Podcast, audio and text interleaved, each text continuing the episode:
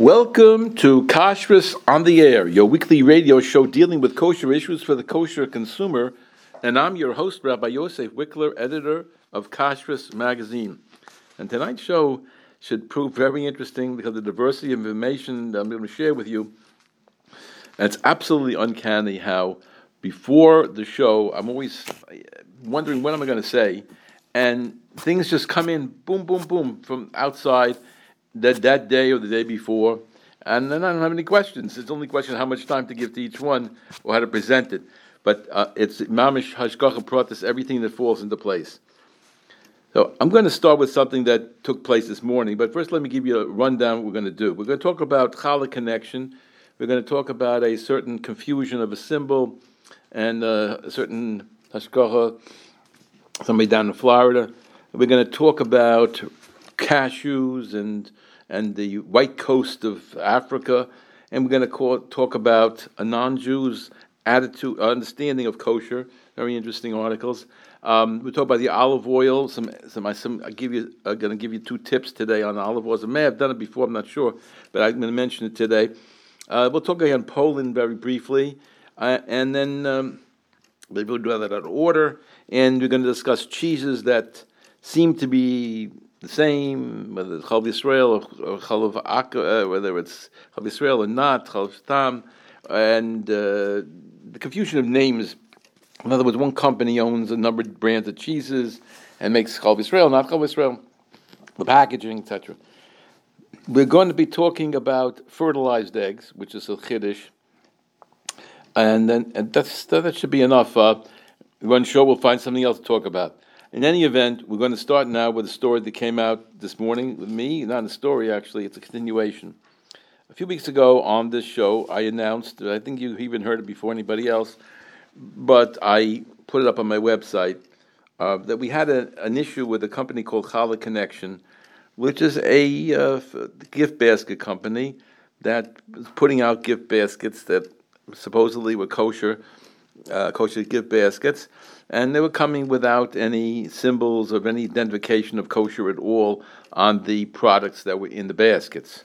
Uh, uh, this, unfortunately, uh, goes on with a number of companies, and we have mentioned them over the time. And unfortunately, they're probably more and more as we go on. And uh, anybody who receives a, a gift basket, uh, if it's not from an obviously from company uh, that's been doing business for years and you know them, then you really ought to check it out a little bit. Just at least for look for the symbols on it, make sure that everything looks appropriate to you.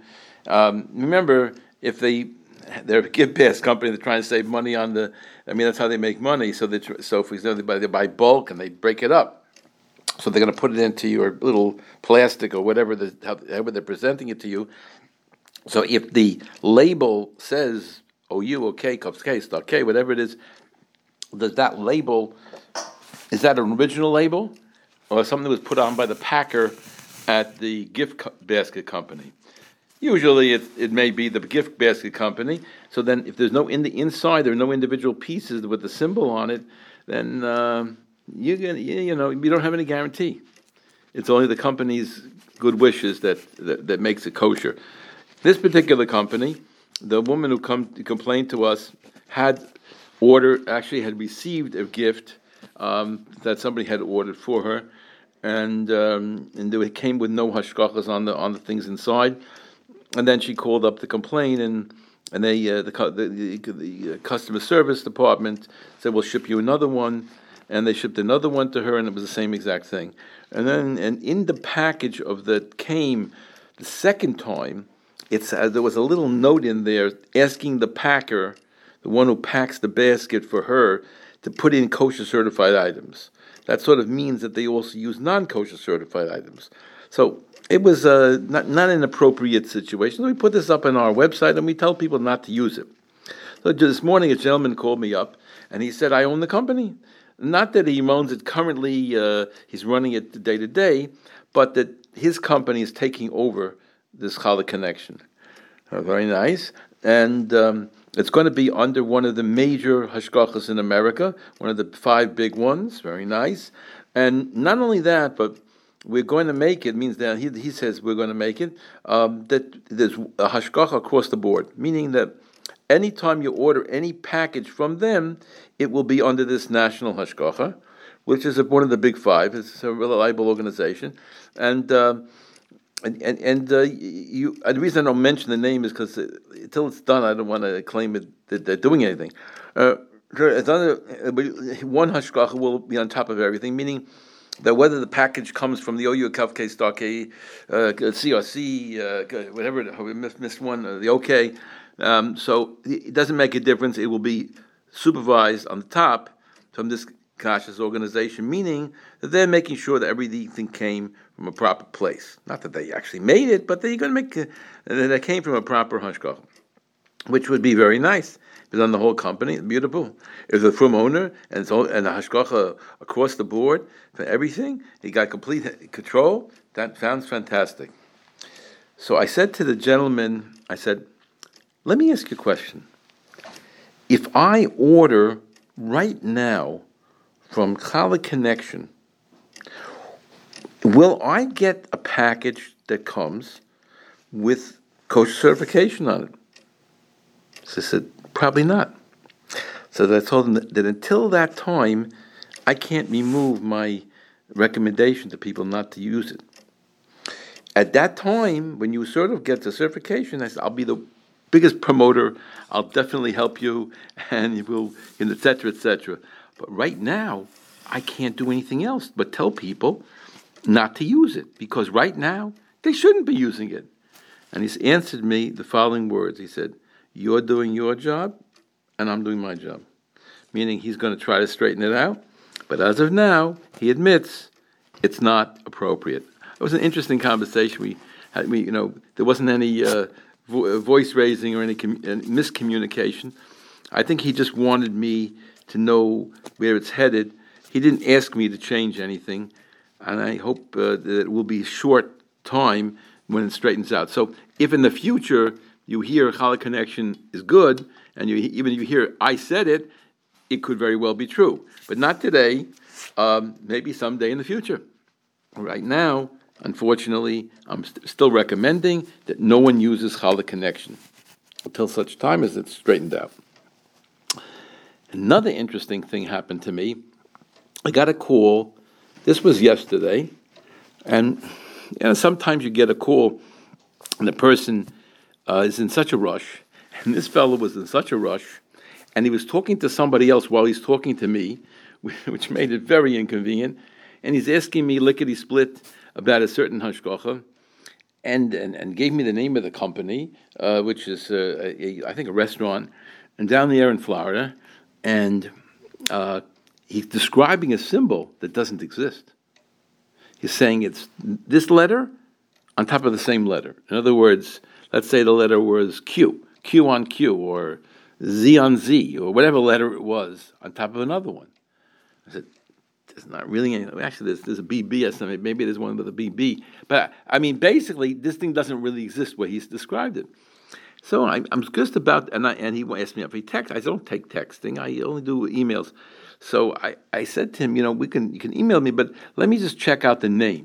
So I took the name, went online, um, I, when, when I Googled it, I got a product, and I took a, uh, I, I took some of the pro, one of the products or something, and I wanted to see which hashgacha is on it. So sure enough, I saw the hashgacha on it, and definitely, it was not what he described. It was, it really did look like he thought. It looked like one letter on another letter, but I know these people, and I know the hashgachas. So I realized it's two letters underneath that look like one when you look at it quickly. In fact, it's almost impossible to tell what those two letters are underneath. And I'd say probably ten out of ten people would say just like he did. It's the same letter on top of each other. So uh, he didn't have my book. He didn't know anything about it. And he uh, and, and he's calling up trying to get information.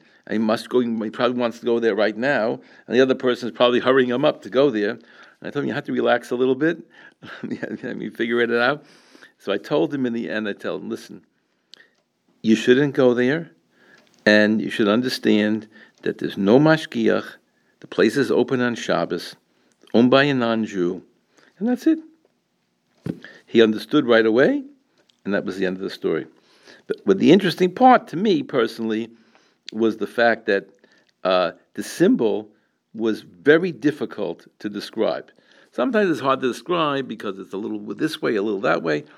But here, it was just one letter that's on top of two letters, and it looked like one letter on top of itself.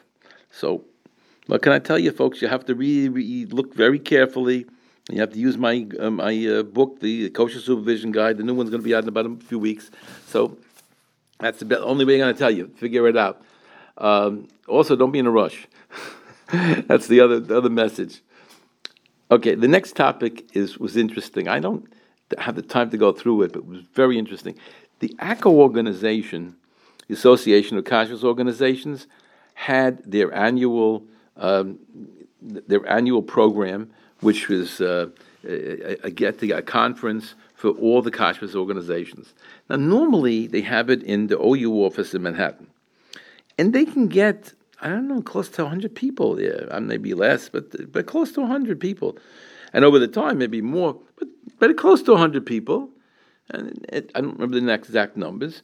And this time they had a virtual because we couldn't really get everybody together. It would be a very, very difficult thing. This is COVID uh, time, and uh, so but what they did was they had an uh, they had it zoomed, and I and I, when I went on, I was amazed. They had like one hundred ninety different participants. Now you have to understand, some of the people had multiple people in the room, so when they're watching the computer, so you might have had a few over one hundred, over two hundred people watching, which means at least a fifty percent, I mean one hundred percent increase in the number of people that were that were participating. That's that's my guess. I didn't check the numbers with the with them, but it sounds to me like it was like a one hundred percent increase in terms of numbers.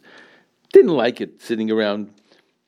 And the the way the way it worked, I didn't like it very much, but they did work very hard at it with a tremendous effort, a very high quality, included a lot of videos, and uh, you know you, you could ask questions.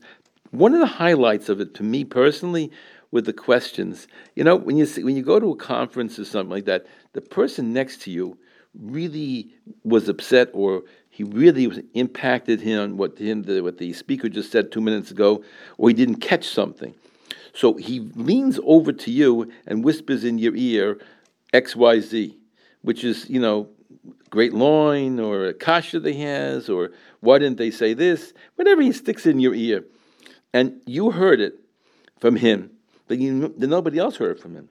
But with this Zoom thing, you can send a little note to all of the people. That doesn't take away from the actual uh, speaker. It comes a little line on the bottom, a little uh, little box on the bottom, and you make your point, whatever it is, a question, an answer, a saber.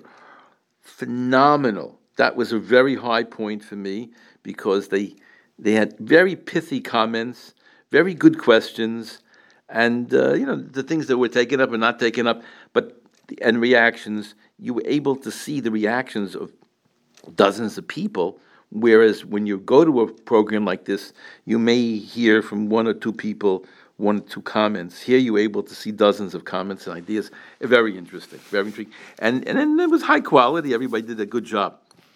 One of the most interesting speakers was a Rabbi Moore. And you'll see in a second why I'm bringing it up. Rabbi Moore is the one who runs the Kashris organization, Igud Badatz HaRabanim, which is the organization that was run um, by uh, uh, Dayan Westheim, Zecher Tzaddik V'Kodesh Levrocha.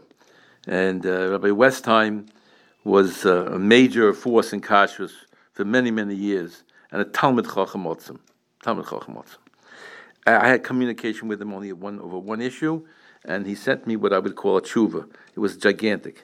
Um, and the information of why his point is based upon with sources and rayas was extraordinarily interesting. In any event, uh, this is real, this organization that was with the backbone of, with Rabbi of, of, of the Dayan Westheim, um, who recently passed away. Uh, we wrote it up in the Kashris Magazine. But this Rabbi Moore has been running the show for for a couple of years or a number of years already, And um, he was sharing with us some of the uh, insights that he had in cashews. So cashews is not an exciting topic to me. I don't ever eat them, but uh, the, the presentation was great. Aside from the fact that he had a video of everything, he explained it and talked slowly and clearly. You could not miss a word. It was beautiful. In any event, there's only one line I want to share with you, although there's a lot of information, but I don't think you're interested in what I what I learned that day. This one thing you would be interested in. Rabbi Moore has been a number of times in the place where they produce cashews. It's a combination. They they they, they, they do it in. Uh, They, they do it in uh, Vietnam, and they do it in other places. But the main place is the Ivory Coast, West Africa. Now, he was there a number of times, and he was in all these places. Would produce it, India and uh, and and and, uh, and Vietnam and and, and, the, and, the, ice, and the Ivory Coast of, of West Africa. So he described to us what it was like on the Ivory Coast. He said, they have something there that kills ten times as many people as covid nineteen kills. Malaria. It's a tremendous problem in that area. Malaria kills ten times as many people. And he's visiting this country, and he's the head of this organization or the main person, whatever, and he has to go there a number of times. And he told me, told us that what they did is, at night, they had to sleep with nets on their heads and their bodies, that nothing should be exposed. Otherwise, the mosquitoes could get them. And the mosquitoes in that area carry malaria. So I just thought the idea of a, not just a mashgiach, some kind of lower level person, but somebody who was really running a kosherist organization, who's on a higher level, has a, you know, has a nice job, and, and he would go, and he does go, to places like that and physically put himself in danger. I, I think we really don't appreciate our mashgichim and the rabbanim involved. I'm not so sure what happened uh, with um, Rav Daniel Oliva this year. I really don't know if he got COVID. I really don't know what the story was. Maybe I just forgot already. Uh, but he passed away, and he it was in the beginning of COVID, so I don't know.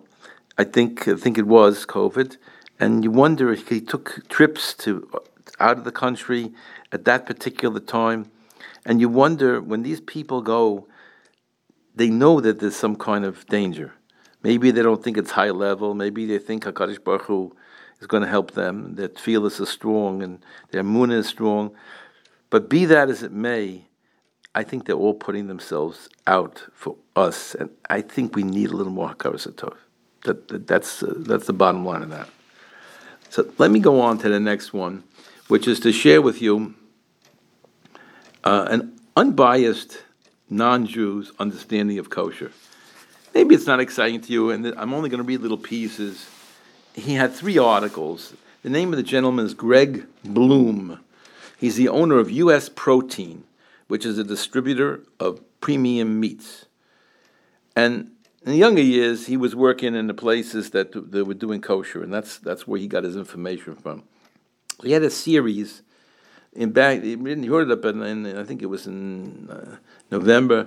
He wrote he had a series. Could it was in October even. He had a series called "Faith and Foods: How Beliefs Shape Food Choices." You know, with faith meaning you know, like a religion. So kosher was one of them, and halal was one of them, and, and then he was talking about general about it. But it's all about, you'll see in a second, it's really all about kosher. So this is what he said. Um, as an adult, for seven years in a beef fabrication plant, that pre- uh, I worked for seven years in a beef fabrication plant that processed hanging beef sides into subprimals, steaks, and grinds. Don't ask me what that is. Most of the beef we sourced was slaughtered in a kosher plant. So he expanded into kosher beef production with Israeli-trained rabbis working alongside our meat cutters. The rabbis came to our plant four days a week, and I had many chances to talk to some, with some of them about their beliefs convictions, and training. We also started processing halal beef, and, and I worked closely with this halal certification agency to set up our halal program. Producing and selling kosher and halal afforded me uh, a, broad, a broad exposure to people of different faiths, and I hold faith convictions of my own. We're not going to discuss his convictions. Obviously, he's, I believe he's uh, a Christian. I discovered that the rich, long-held traditions of eating meat, including slaughtering and processing methodologies, is critically important for many people of faith. By selling kosher beef and halal beef to customers of faith that I otherwise never would have met, I've begun to learn not only how their convictions prescribe the proper handling of meat, but why. So he's going to describe a little bit. This is a real good look at a non-Jew's look at the kosher meat business.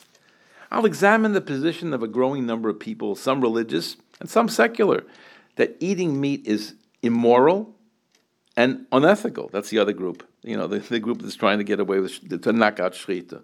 Some quietly refrain from eating meat because of personal sensitivities or because it bothers their consciousness. But others feel compelled to more loudly advocate that all consumers should discontinue eating meat on moral grounds and feel justified in attempting to impose their convictions on others. It's obviously a very different world now than it was in the nineteen seventies and nineteen eighties when I was growing up on the farm. Back then, no one seemed to challenge the ethics of eating meat. Today, polarizing belief systems complicate the landscape in a way, in ways that are hard to predict. You bet you. Okay, let's go. Next one. There are over a thousand kosh, uh, uh, kosher agencies that certify kosher food items. He doesn't know that it's over fourteen hundred. It's probably fifteen hundred now.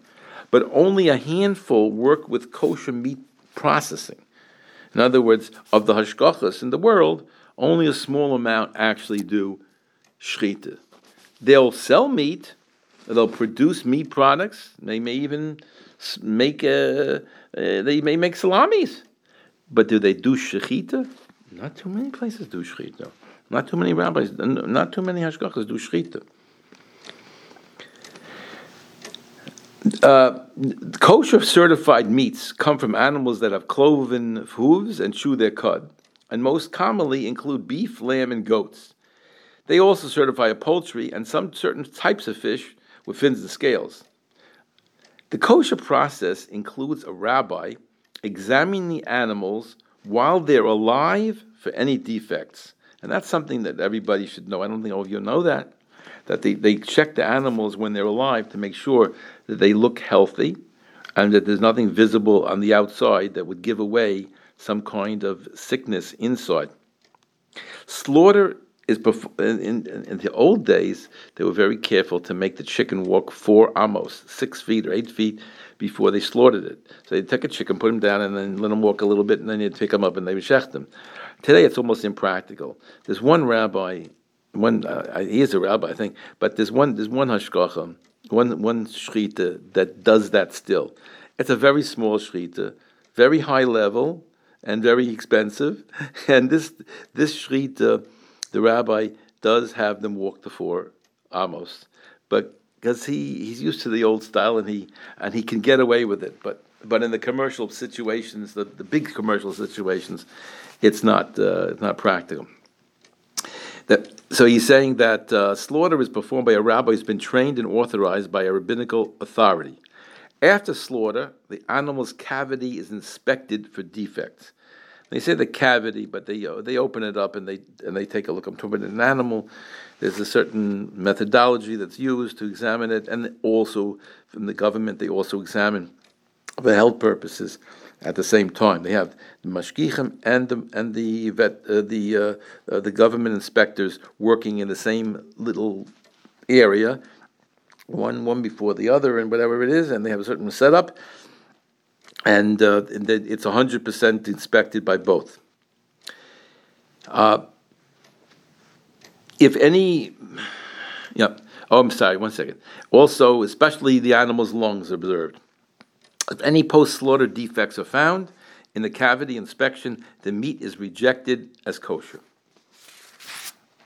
This is all, I'm still reading from uh, Mister Bloom, Greg Bloom, and I'm now, we're probably into the third article now already. Rabbinical traditions have been practiced for over two thousand years. It's more than that, but okay, listen, what do you want them to do? Um, fur- further, require, uh, further require that kosher meat be soaked, salted, and rinsed to remove as much blood as possible from the meat. Our understanding is that the melicha process, where we salt the meat, is actually goes all the way back to Moshe Rabbeinu.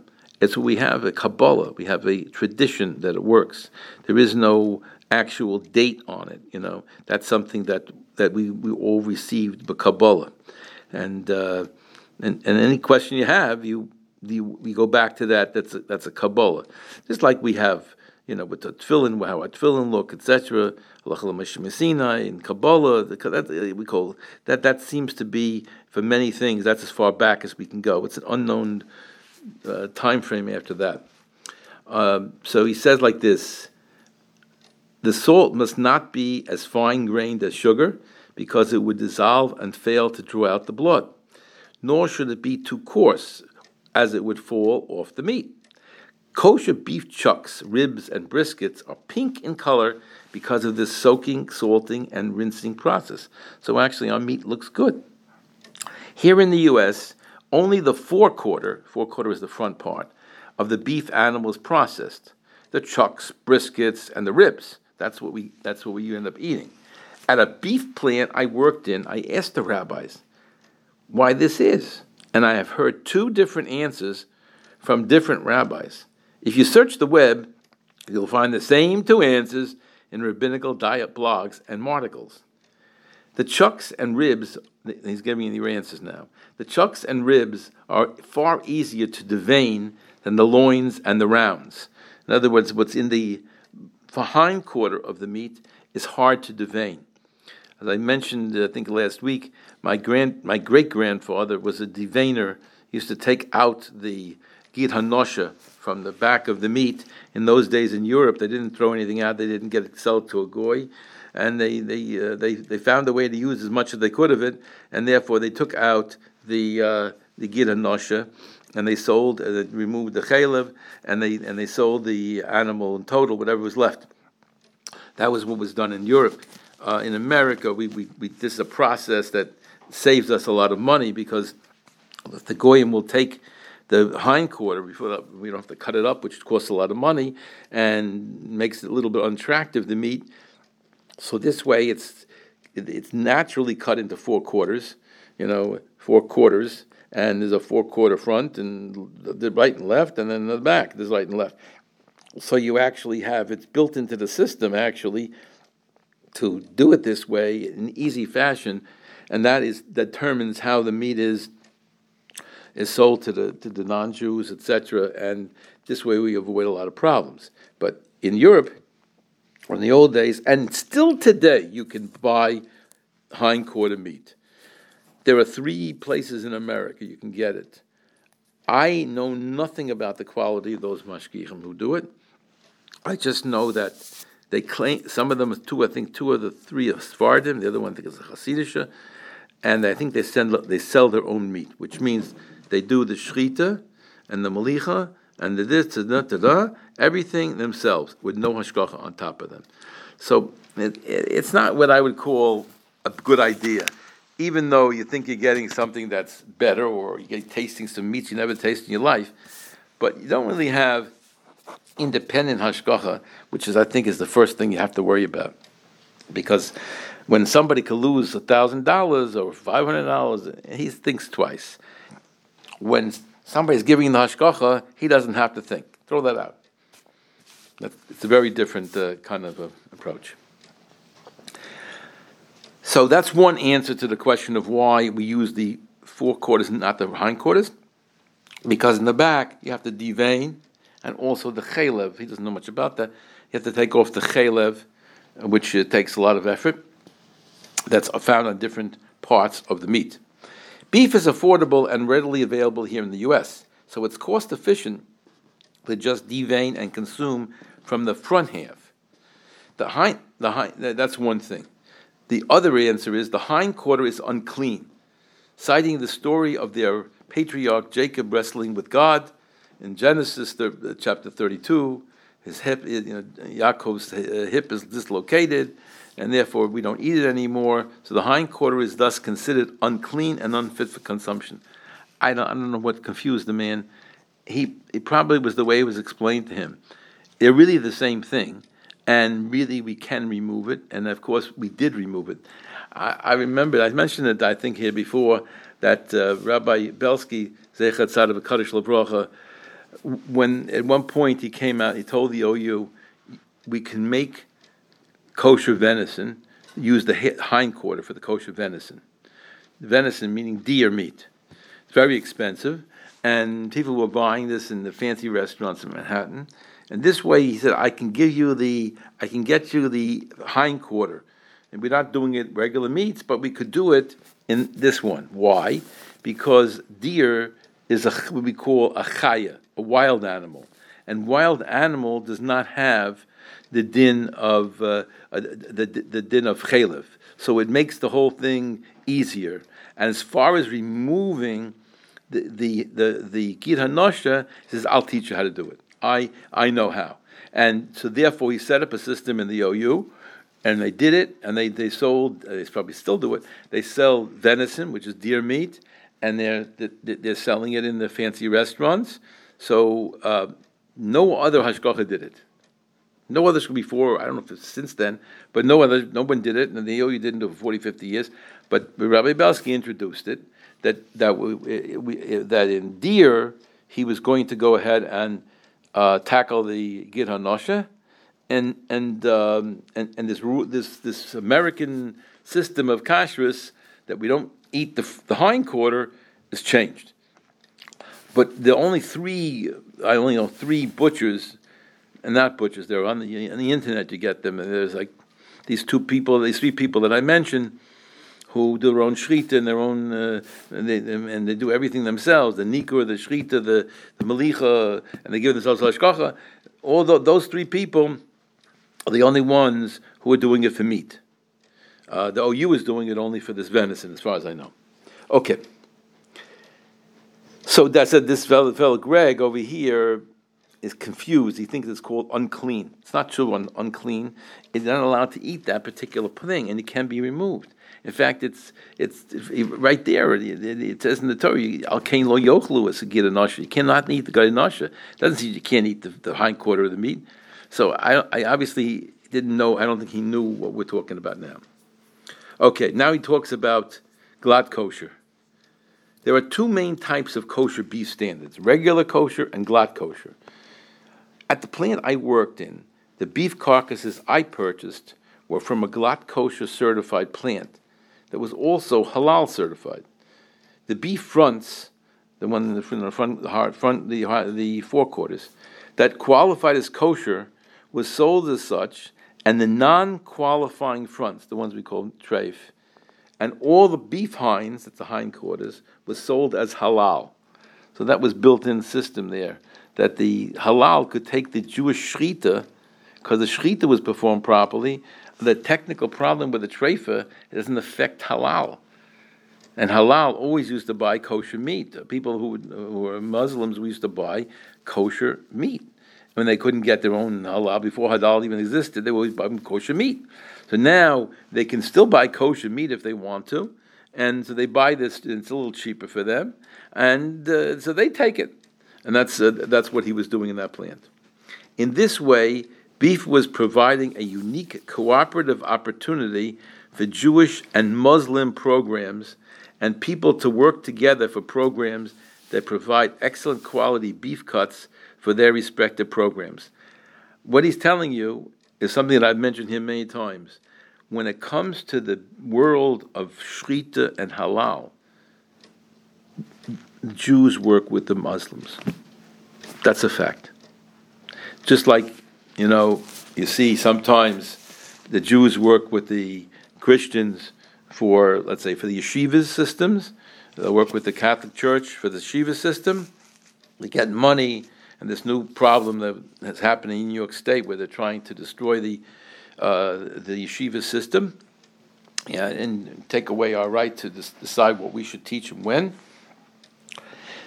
So the, for that, the the Aguda joined together with the Catholic Church to, for their fight. When it comes to other things, a lot of times Jews join with non-Jews. In particular, when it comes to Shrita issues, the Jews and the and the Muslims work together. There's a secret group, which I belong to, which is, uh, I mean, no one knows the names of anybody there. I mean, I know the names, but it's not publicized or printed anywhere. You'll never find it. And the, these a hundred or more of us, um, we share information. And uh, because the same problems exist, if you, if you read what's going on in Europe, when they're trying to shut down Shrita and Halal, that's usually to do them together because they, they want stunning. And we don't want stunning, and they don't want stunning. So there's a, a common ground, and we work together. Um, that's enough said. I don't want to go into anything, any, pop, any politics. Uh, so that's the uh, so therefore that's one of the things that Greg is pointing out here. Now he asked the la- this is the last question from him, and that is, why is kosher meat so expensive? And he gives the answer: the process is slow. Rabbis refuse to be rushed, and they take their time inspecting the animals pre and post slaughter. And he's a man who knows it.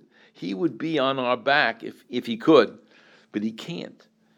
And one of the interesting things, I mean, you don't know anything about it, but I, I, I saw it up close, really up close, was the challenge of dealing with the owners, meaning that in a shrita, the owner likes to mix in, or would, or would like to mix in, and would like to mix into the shoichin and what, why, why they're going so slow, why did they do this, why can't they do that, because he wants to manage the men. But in reality, we want kosher to be kosher. So we're working at different odds, and he would like to add on more shechting per hour, and we would like to lower it or at least keep it to where it is. So th- there's different um, g- goals that the, that the ownership has and the kosherous agencies have, and it creates a little tension. So he says, this, is, this fellow uh, Greg, that... Uh, kosher meat is so expensive because the process is slow. The rabbis refused to be rushed and take their time inspecting animals pre and post slaughter. And for glatt kosher beef, only thirty-five to forty percent of the meat inspected is approved. So this Mister Bloom, owner of U S Protein, very interesting. I wanted to get him uh, to do something with me, but he didn't respond. Maybe someday I'll get him. It was a very interesting uh, gentleman. And uh, this is, I, I thought it was cute because it gives you a little bit of a non-Jewish understanding of something. So of course, he misunderstood. The two answers he heard were actually the same. Nishkefelich. Pretty much he got the message. And I liked it because I found that he he appreciated the kosher. And he appreciated the rabbis. And, and he really answered that last question. It's worth everything to hear the answer he gave. Why kosher meat is so expensive? He's telling you, you gotta have it expensive. If that process is so slow, you, you have no way in. If you're only taking thirty-five, forty percent of the meat that you did, that you did the shrita and the inspection, you paid for the shrita and all the inspection and everything else under the sun. And now you, you, you're questioning why it costs so much money. He has no problem understanding it. We had the problem because we think, you know, oh, rabbis, oh, everyone's going to take it. Everyone's going to come on, not fair. But what's reality? Greg understood that, understands that this is the reality. I just want to share with you this. I don't know if I, I did it before. It could be I did, and if I did, don't you don't have to pay attention to me. I'm giving you two names. You can scribble it down, scribble it down. If you don't, so you'll get at least maybe in somehow in the brain. There are two olive oil associations. One is called North America Olive Oil Association. North American Olive Oil Association. It's the the letters are N A O O A. Yeah, if you if you'll see it, hopefully you'll remember. North American Olive Oil Association, and the other one is called California Olive Oil Council. California Olive Oil Council. These are two organizations that guarantee that the, the uh, olive oils that are being used, that, that, that have that symbol, are bona fide. That's a big deal, because we've heard so much about uh, mixing things in and uh, utilizing it, like so you can even fake the whole thing out completely by using other oils and a little bit of taste of the olive oil in, thrown in there. You could do a lot of stuff to to uh, cheap, get, cheapen the cost of the product and misrepresent something the way it is. So, if, for example, when it says that this is uh, extra virgin olive oil, a lot of times it's not. This is uh, this is olive oil. Sometimes it's really a vegetable oil, and they just put some flavoring in there. So you can get away with a lot with these olive oils. It's a, it's a sad thing. The, the the government knows it. The secular world knows it. Um, and we sort of feel, well, it has a hashgacha. But even the hashgachas told me it's a tough game. So he, this organ, these organizations go a step beyond, and they try to ensure, it doesn't cost you any more. They try to ensure that these that the uh, the company is giving you what it claims on the on the outside. By the way, they test many times and they fail. So this is an organiz- these organizations are testing and making sure that we had what it said, says on the label. That's what you're getting. So you will find these two organizations, the N A O O A, North American Olive Oil Association, or the California Olive Oil Council. You'll see a round symbol of them on many different olive oil companies. Famous ones, Colavita, Goya, famous companies. And if you want that, maybe you're looking specific hashgachas, that's your decision. But if you want to know that the product is really good, so if it has one of these, then that's an extra stamp of approval, and it means that you're getting what it says it is. Maybe you're getting kosher, it's not what it says it is. Let me just spend, I'll, I'll put Poland at the end, so we'll not spend too much time on the Poland, even though it's important. I came to this, this. I'm, I'm reading something. I can tell you who said it. I'll give you an idea what it is. I, I don't tell you that I know any more than what I'm reading here, but it was put out by a gentleman named Rabbi Nissen Zibel, and it uh, came it came back and it came out September twenty-second. It's a, a WhatsApp thing that was sent to me, which I thought was very interesting. So it's just open your eyes, and you don't have to accept everything as true, because I do not know, uh, I don't know firsthand all the information. But I do know that it makes a lot of sense. So listen to it a second. Rabbi Zibel, he's talking about how the same company can produce Chalv Yisrael and non-Chalv Yisrael cheeses. Okay? Most of the companies do have different labels and brand names to differentiate between the Chalv Yisrael and non-Chalv Yisrael cheeses. They try to make a different brand name, not to say this is Chalv Yisrael, but to make sure that it's a different whole name. Maybe the same company, but they try to make a different name.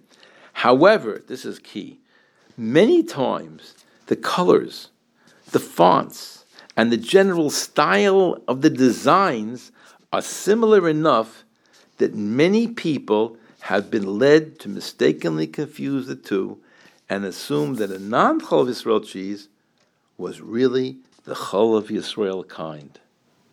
That is sad. You understand what we're saying here? Many people, he says, I'll, say, he says, I'll tell you, he does, he does say, many people have been mistakenly confused, and they assume that that the, the non-Chalv Yisrael is Chalv Yisrael.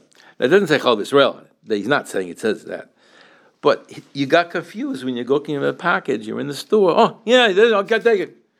That's how that's how most of us are, and uh, especially if kids helping you, uh, most most of us are caught off guard, and we're in a rush.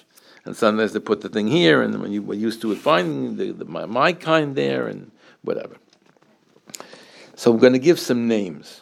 Now I can't verify anything on this, but I think you all know it's true anyway. The brands of uh, uh, cheeses, Migdal, Ha'olam, and Millers, are from the same company. And they produce cheeses with different brand names and labels. And I'm telling you, they are different. The brand names and labels, Ha'olam, Millers, Migdal. I mean, you know, you know those names already. Ha'olam is the only one is, is Chalv Yisrael.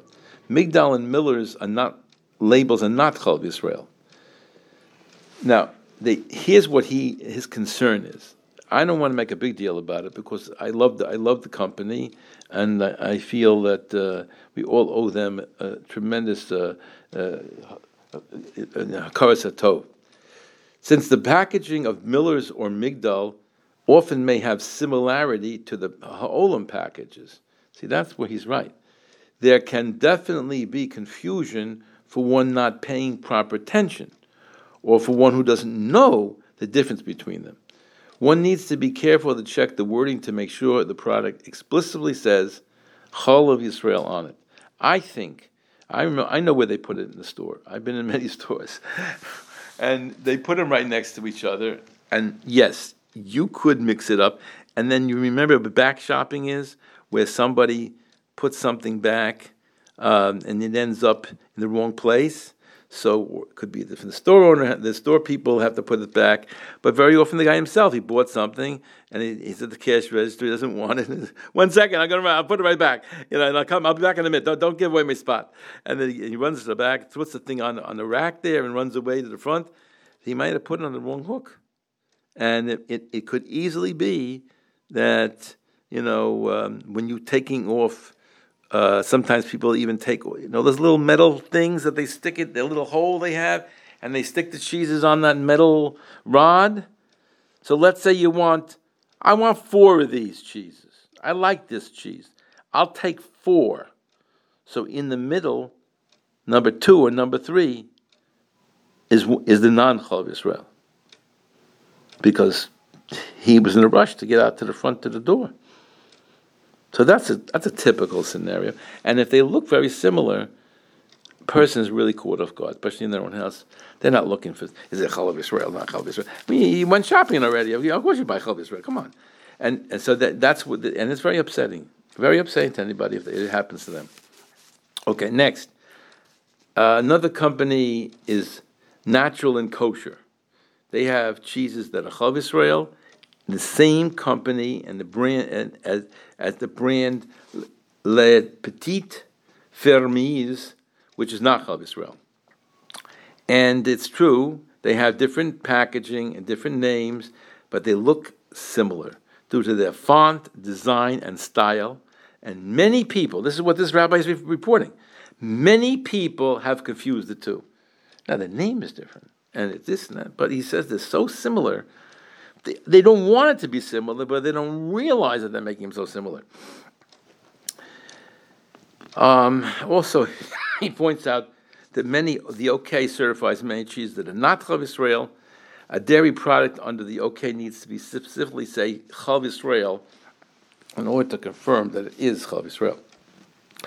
The brand Shtark, which is Chalv Yisrael, and Oneg is not Chalv Yisrael. It's the same company. And again, they look similar. And only Shtark is Chalv Yisrael. Now, we're not saying anybody's doing anything wrong. We're just saying, be careful.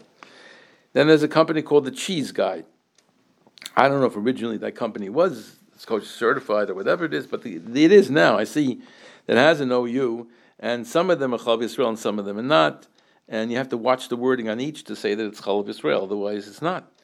Um, it's always going to say O U or O U D. If some they have, they have a couple, they have some uh, non they have some non-dairy products, but it's like O U or O U D. But when you see the D, you got to see the Chalv Yisrael. Spring Valley is the name of a company. They have cheese blends instead of Chalv Yisrael and non-Chalv Yisrael. So you got to watch out for Spring Valley also. This is just an a, a, you know it's a WhatsApp WhatsApp you know and, and people should be aware of it. I thought it was helpful. Uh, we go on. Oh, time is moving here. I'm going to do the eggs. And if we finish the eggs, we'll get to Poland if we can. You can't finish the eggs. The eggs is an interesting story. I don't have enough information to be able to help you with it. But f- first, let me explain what the question is and why it affects us and how it affects us, and then we'll be able to discuss a little more about what really is happening.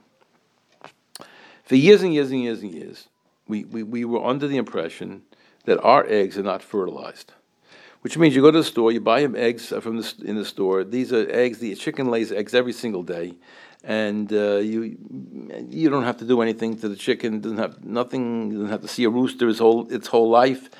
As long as it's producing eggs, it keeps producing and producing and producing every day. Those eggs can never become chickens. So technically, our eggs should not be a problem with bloodstrupping. And yet we do, we all machmir, and we say, this egg is bloodstrupping. We see something in there. So it's probably not really blood. Our minig is to throw it away because may, potentially it might be. So for example, out of the millions of eggs that are produced, a lot of them come, I mean, some of them come from companies where they do produce fertilized eggs. They do have turk, uh, I'm sorry, roosters on that farm. And they do are making fertilized eggs. In which case, those the eggs you might got might have technically might have come from there. So there's really always uh, in the background a potential, and therefore our minig is to throw away the egg. Why the whole egg? Oh, that's the story. You can remember Moshe Feinstein's machmir like that. But that's basically where most of us are at. But what if you purchased eggs that are really fertilized? There was a rooster involved, and the chicken that is producing your eggs had come in contact with the with the rooster, and for the next few weeks, the, that that that uh, that that that the hen might be producing eggs that could produce chickens. Now today, there's a whole market, tremendous market, to produce fertilized eggs because people wanted to produce chickens, and this is the way you do it: hatch the eggs. So you can buy eggs that are fertilized, and, produce, and then can produce your own chickens from that. And there's a tremendous demand for this today. And also, in the wild, uh, you know, when they, the, when the, the the eggs that are that, that are that are not wild, but they're grown, uh, you know, with uh, free range and organic. Sometimes those eggs will be fertilized eggs because they're on farms which have roosters, and uh, they're fine with the idea. So if that's what's going on, then we have a change. What I'm coming to you with is information that came to us, whether it is correct or incorrect. It is that in the area of Pennsylvania, many of these farms are producing eggs that are fertilized. Whether they're producing them for sale to you in, in the little in little containers that you have, you know, the the, the eggs, twelve dozen eggs, um, I don't know. Uh, the concern is yes, could be that's only for the special brand called fertilized eggs, which they sell, the specific kind of people. But the stuff is being handled there, and in, in a lot in in Pennsylvania. So the problem is that I live in Lakewood now. And they say that in Lakewood, m- most of the eggs are coming from Pennsylvania. So if the most of the eggs are coming from Pennsylvania, then it means if we see a bloodstrupping egg, we have to really treat it like the din of bloodstrupping. Now, how far that goes, it could go to the extent of saying that if you took out an egg with a spoon and you open it up, a black, I mean a hard-boiled egg, you took it and took it out with a spoon, and then that spoon has to be koshered. My Rebbe taught you don't have to kosher it. You put it aside, even if you see the bloodstrupping inside. You do, just to put the tri- put the fork of the spoon away. Don't use it for twenty-four hours. But he kept saying to me, Rabbi Yosef, you don't have to kosher it, because that's how far it was in those days. Today it may have changed. That's the question, at least as far as um, as far as Pennsylvania goes, and maybe as far as Lakewood goes. Whether it affects New York, I don't know. I found out that many of the companies in Pennsylvania are selling different places of the country, and yeah, there is an issue here. Not that you shouldn't use those eggs. Use them. They're as good as the other ones, maybe better. But know that if you find a bloodstrupping, it may really be blood, in which case some halachas will change, a number of them. Um, mentioned, and you know, some people got away from the idea of doing three eggs at once. Maybe you have to go. Maybe you have to go back it and, and, and cook three eggs at once. Maybe we we cool off the eggs with cold water before we take them out. Maybe you got to go back there again. Um, you know, so this is this is a whole set of laws that some people have been practicing all these years, and some people let go. And maybe at least this time, um, you have to reinstitute those uh, minhagim and halachas. As far as people who are affected by Pennsylvania, we don't know that if it's further than Pennsylvania, and I cannot corroborate this one hundred percent. My initial information is very limited. So you don't have to take it seriously if you want to. It's not going to change anything you do.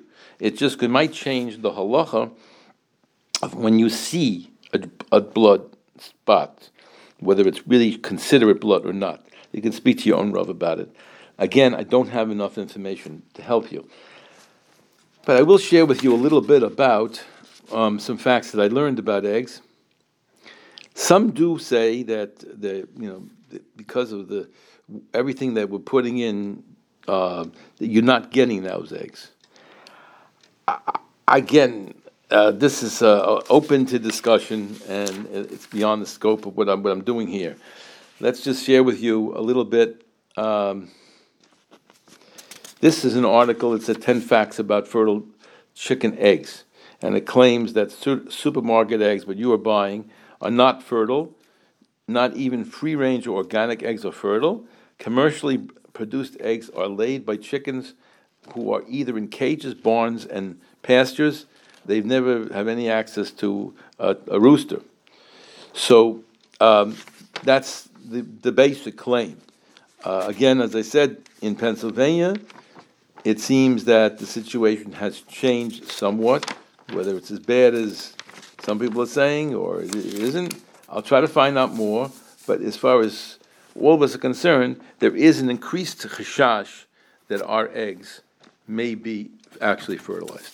So I have two minutes. I just want to sh- share with you a thought or two about the whole situation, again, in Poland. Poland, as you know, uh, is ossering, or wants to osser, and by two thousand twenty-five they're supposed to put through a ban on shchita. And this effort, even though they, they will lose, by banning shchita and halal, they could lose one point seven billion dollars each year, which is five percent of their total exports of agri-food. It's crazy.